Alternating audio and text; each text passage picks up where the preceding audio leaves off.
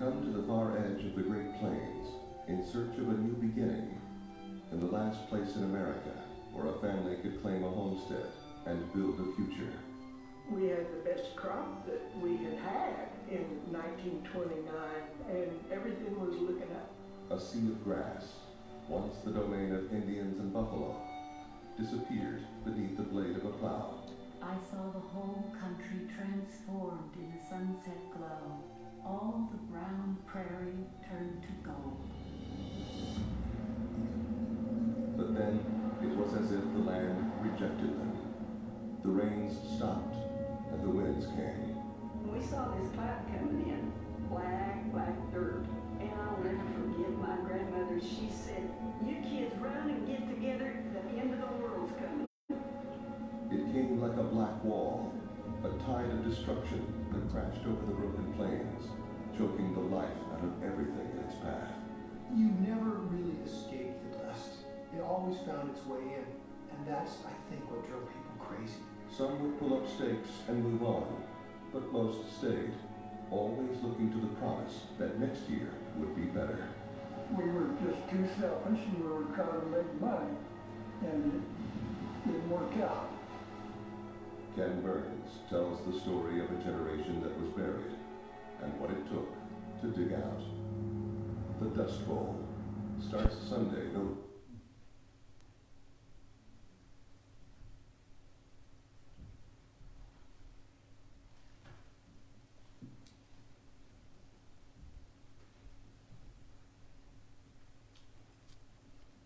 Morning. Morning. Time. I uh, had some interesting things this past week that the Lord began to show me in various ways concerning life, time. I couldn't, I couldn't wrap my mind around it being 2020 because just a few years ago, it was when you think about the 20s, you would be thinking about the 1920s. What we remember our parents or grandparents telling us about the roaring 20s, highlight of America's time. Travel began to be so, uh, where people would never travel far from home. The 20s opened up the world to travel. The 20s. Both my parents were born in the 20s.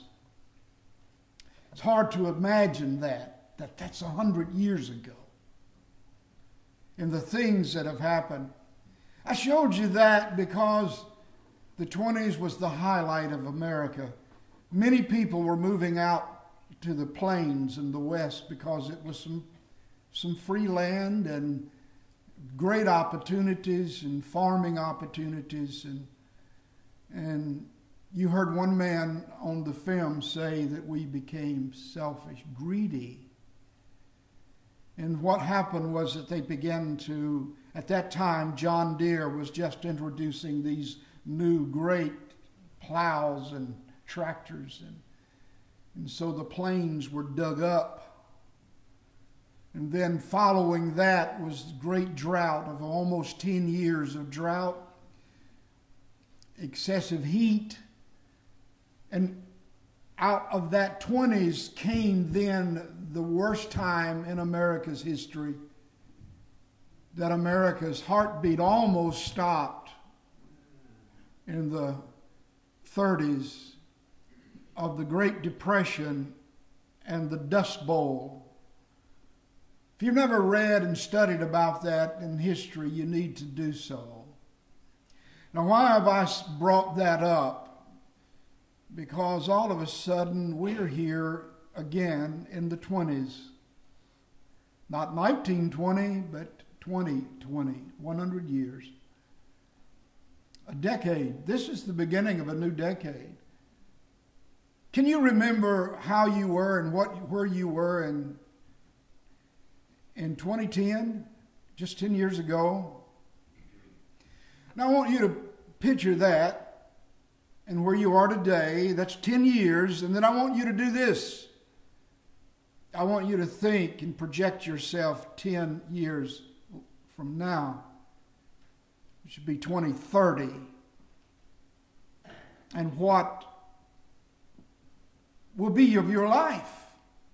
How old will you be in 2030?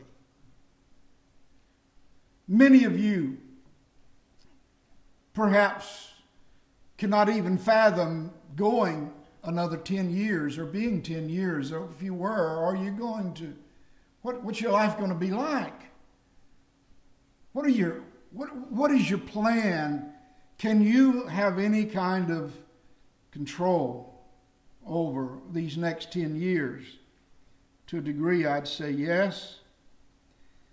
But this morning and today, especially tonight, I'm asking all members to please be at service tonight.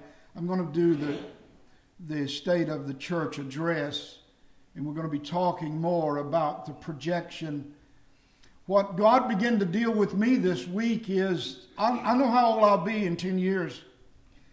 And I know the production of my life now. And I, I wonder what it will be in 10 years. So, what am I going to do? What is my plans? To just go day by day and whatever comes, sera, sera, whatever will be, will be. Or if I have in my heart a desire not only to just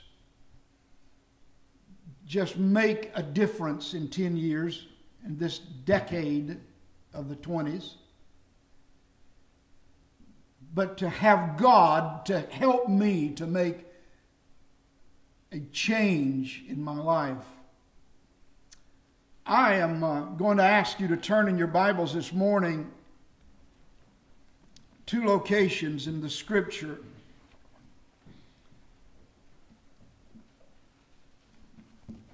And that is in 1 Corinthians chapter 13 and verse 13.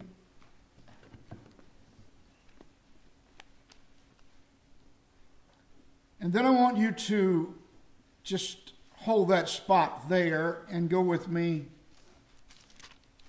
to 1 John,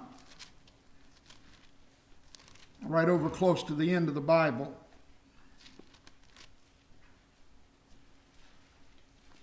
a scripture that I have highlighted in my Bible and one of the most important scriptures that I think in my life. I look back over here, over the congregation while you're turning there, and I think about these young men. That I really, I really love our young men and women that we have in our church, our teenagers, and and I think about where they're going to be 10 years from now and the world that they're going to be living in. And unless they establish something in their soul right now, an establishment of real truth, what will their world be in 10 years? 1 John 2:17 says, "And the world is passing away, and the world is passing away, and the lust of it." But he who does the will of God abides forever. Wow. That gives me chills. That I can establish something in me that will last more than 10 years more than a hundred years, but literally will never pass away, will abide forever. Look, I, as, uh, as first a man and a child of God, I have made up my mind I desire to do something that will last.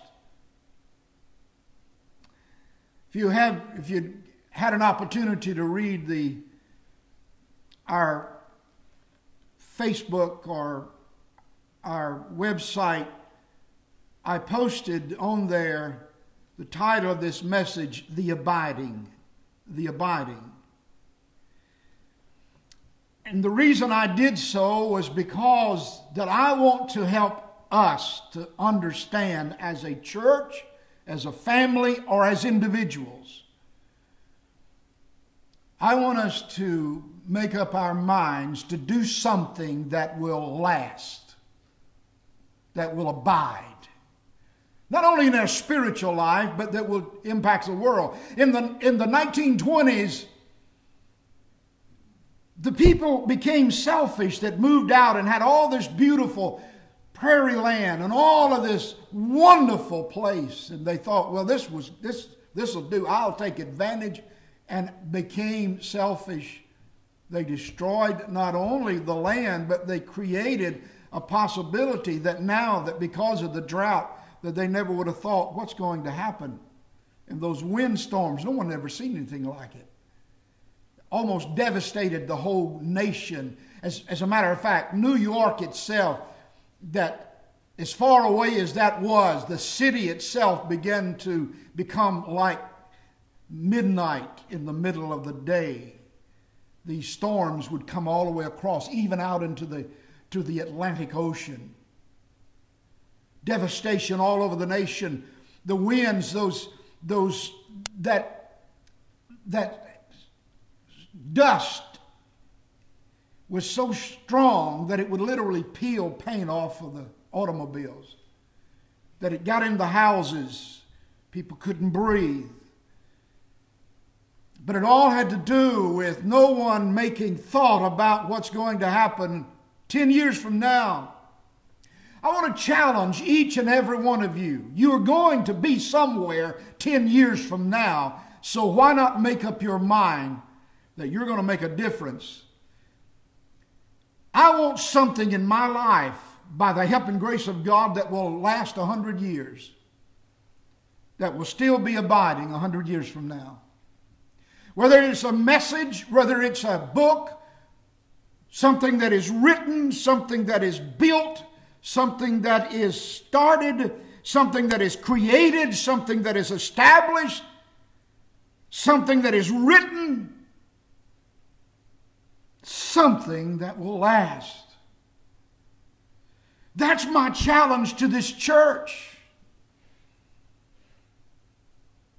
With hundreds and now almost in the thousands of churches closing every month all over America.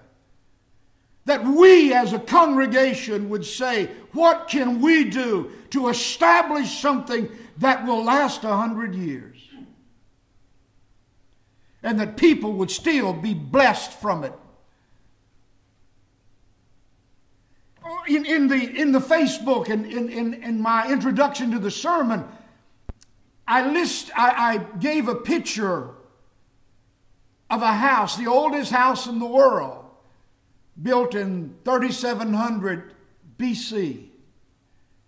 Somebody lived in that house for a thousand years, or people lived in that house for over a thousand years. It was occupied until 2700 BC. It's still standing. Some of the furniture is still in there. Even today, you can visit that house. That's incredible that someone would build something and how long it would last. We're living in a day when everything is about now and the present and what I can get now and, and cheap and easy and flimsy. I, I heard someone talking on radio the other day about, they were complaining about the new appliances. Their first appliance they ever bought lasted 30 years, 40 years. Their refrigerator, their microwave, and 30, 40 years it was still running. The new ones they buy they make about two years out of it, and they're ready to be replaced. Hmm. Now, think about that. Think about the, the, the, thought process that those that were before us would build things that they would say, I want it to abide. I want it to last. I want it to help. But now it's about a quick dollar and get you to buy the most expensive thing that you can buy and knowing that it's not going to hold out. We now spend $60,000 for a vehicle. Right? I remember some vehicles that I bought a vehicle, a brand new one, one time for $1,700. It was a VW, but I bought it for that. And it was made to last. Now, all that I'm talking about this morning is that the abiding. What in our life are we doing so that we can abide? Here's the only way that you can make an impact that will be lasting and abiding. Now, 1 Corinthians chapter 13 and verse number 13.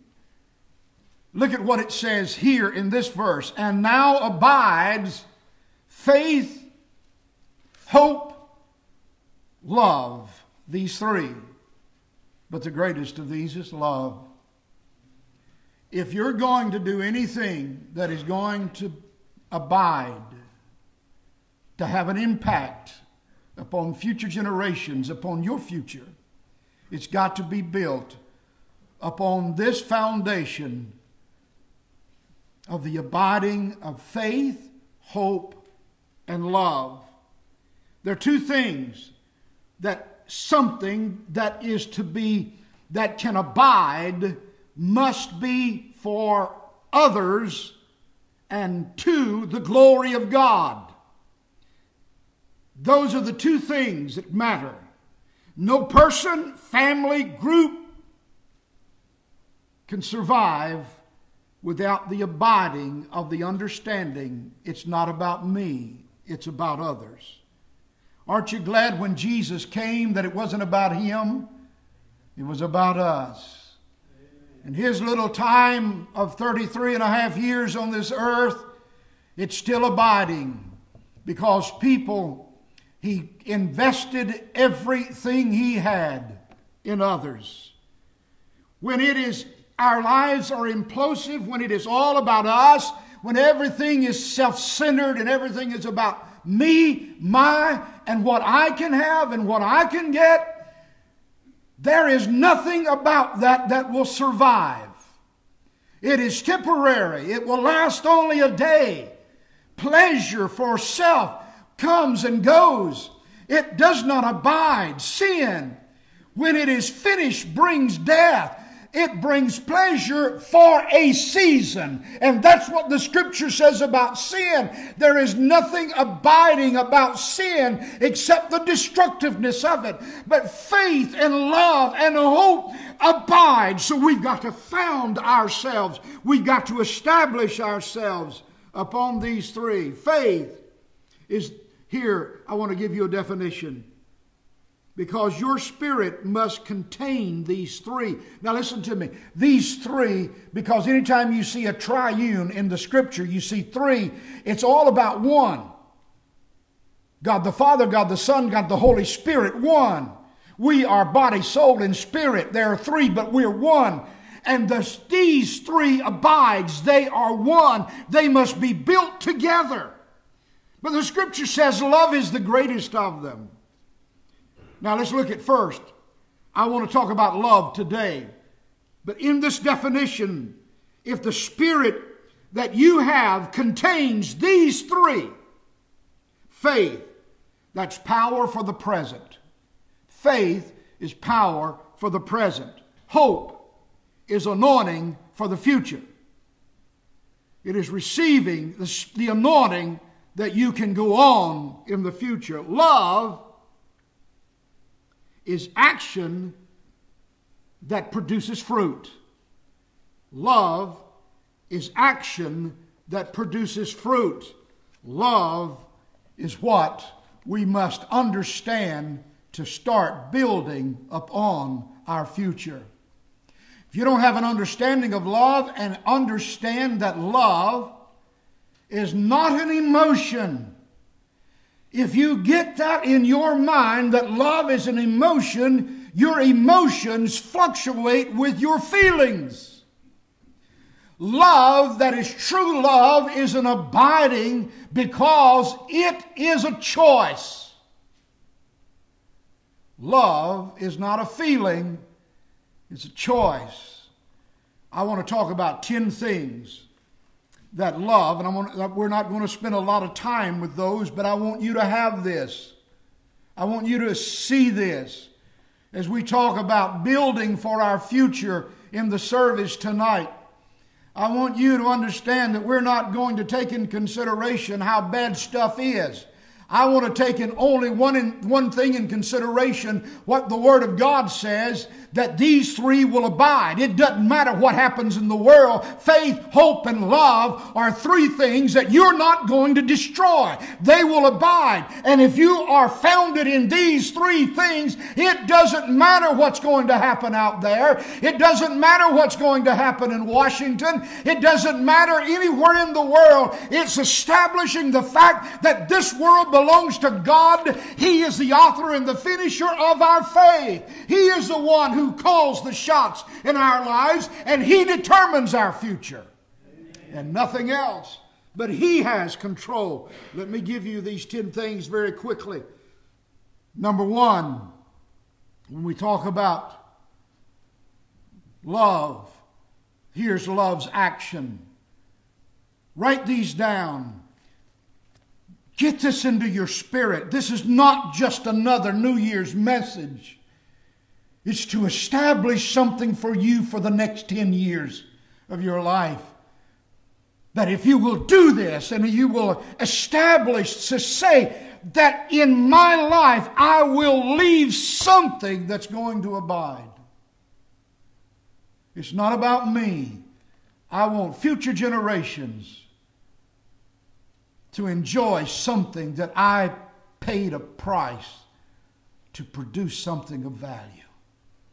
Lasting, lasting value. Number one is give without expecting. In Proverbs chapter 21 and verse number 26 says, All day long he craves for more, but the righteous gives without sparing. If you're going to love, you're going to have to learn to give without expecting anything else. It is not love when you give something with an expectation of something in return. You're only buying, you're not giving. Love must be of giving. When Jesus came and gave his life for us, let me tell you something, folks. Our heart should be that we give without expecting something in return. Number two, for there to be real love, love's action, you must trust without wavering. 1 Corinthians chapter 1, chapter 13, verse 7 says in the Living Translation, love never gives up. It never loses faith, is always hopeful. You see those three things? They're there together. Real love always has faith, always is hopeful, and endures through every circumstance. That says a lot because there's a whole lot of stuff that can shake your love. How many people in their marriage have given up because they say, We fell out of love. You don't fall out of love, you quit giving love. Period. Love is a choice. You must love without wavering. That's the only true love. And number three, forgive without punishment. When we forgive, that's it. Colossians chapter 3, verse 13. Make allowance for each other's faults and forgive anyone who offends you. Remember, the Lord forgives you or forgave you, so you must forgive others. Never expect that when you do forgive, you keep someone punished. You stand off, you quit talking to them, you move away from them, you put them in a prison of some sort of your own making. You might forgive, you say, but you've not forgiven love unless you don't add punishment with that love. Forgive. Amen. Number four, you listen without interrupting. In Proverbs chapter 18, when you love someone, you will listen to what they say. You can tell how much someone really cares for you by the way they will listen to you. But if they're always interrupting you before you can even speak or tell them or say anything to them, they're not interested in you. They're not interested in what you've got to say. But don't be that way. When someone speaks, listen. Be gentle, be kind. Number five, enjoy without complaint. Do you know I know some folks that complained about Christmas gifts? Amen. Someone gave them a Christmas gift and they complained about the gift. Enjoy whatever there is. Love someone does for you, someone says something kind to you. The worst thing in the world that you could do is to go with an attitude. I wonder why they said that. Wonder what they want. Come on now. The complaining. We, we're not satisfied. We're not happy. I'm happy when I look at this. You know what my tendency to want to do when I walk into service like this this morning is to look to see everybody that's missing. And if I look to see who's missing, guess what I'm doing? I'm overlooking you who made an effort to be here. Right? I'm not going to complain about who's not here. I'm going to be grateful that you showed up. My goodness, if you'd come hear me preach, man, you've given me a gift because I want to tell you something. If I had a choice, I might go hear somebody else. but to hear, to know, but you see, can we receive the gift of others' presence without complaining who didn't show up? Can we sit down at a meal and enjoy those that did come to eat and not complain about those who didn't? Uh oh. Come on now. Is that good preaching?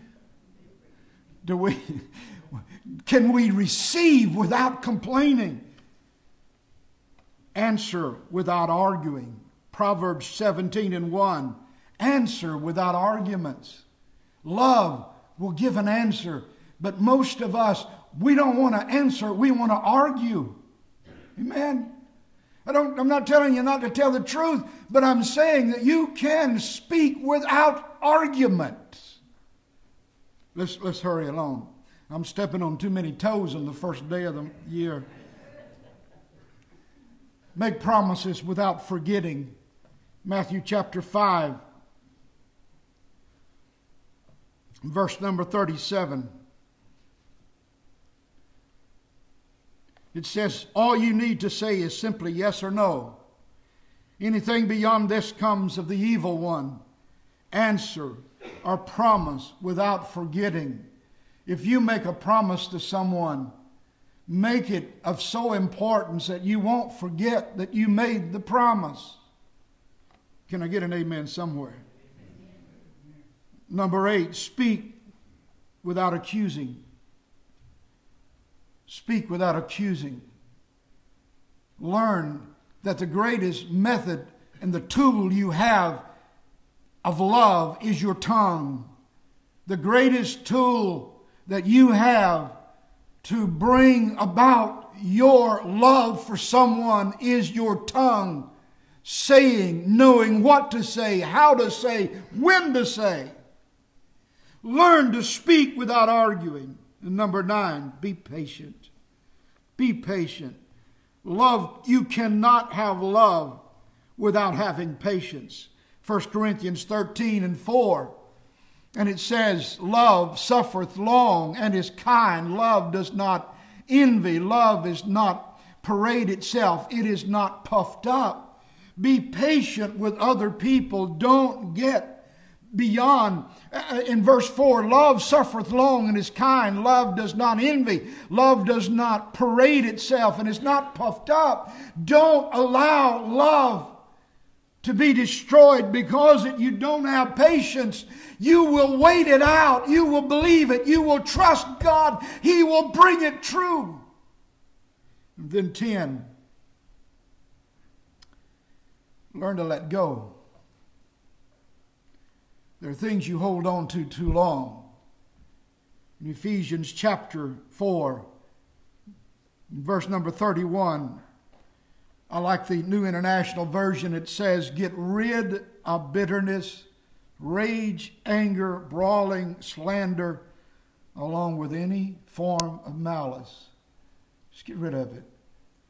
Let go. Let go of stuff out of your life. Do you know what?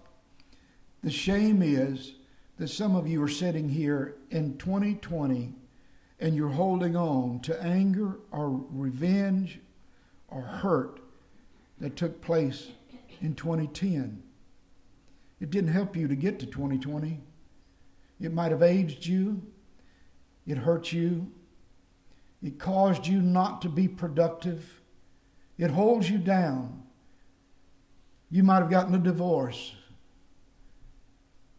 And you can't move on because you're hurting and you're too envious or hurtful or angry.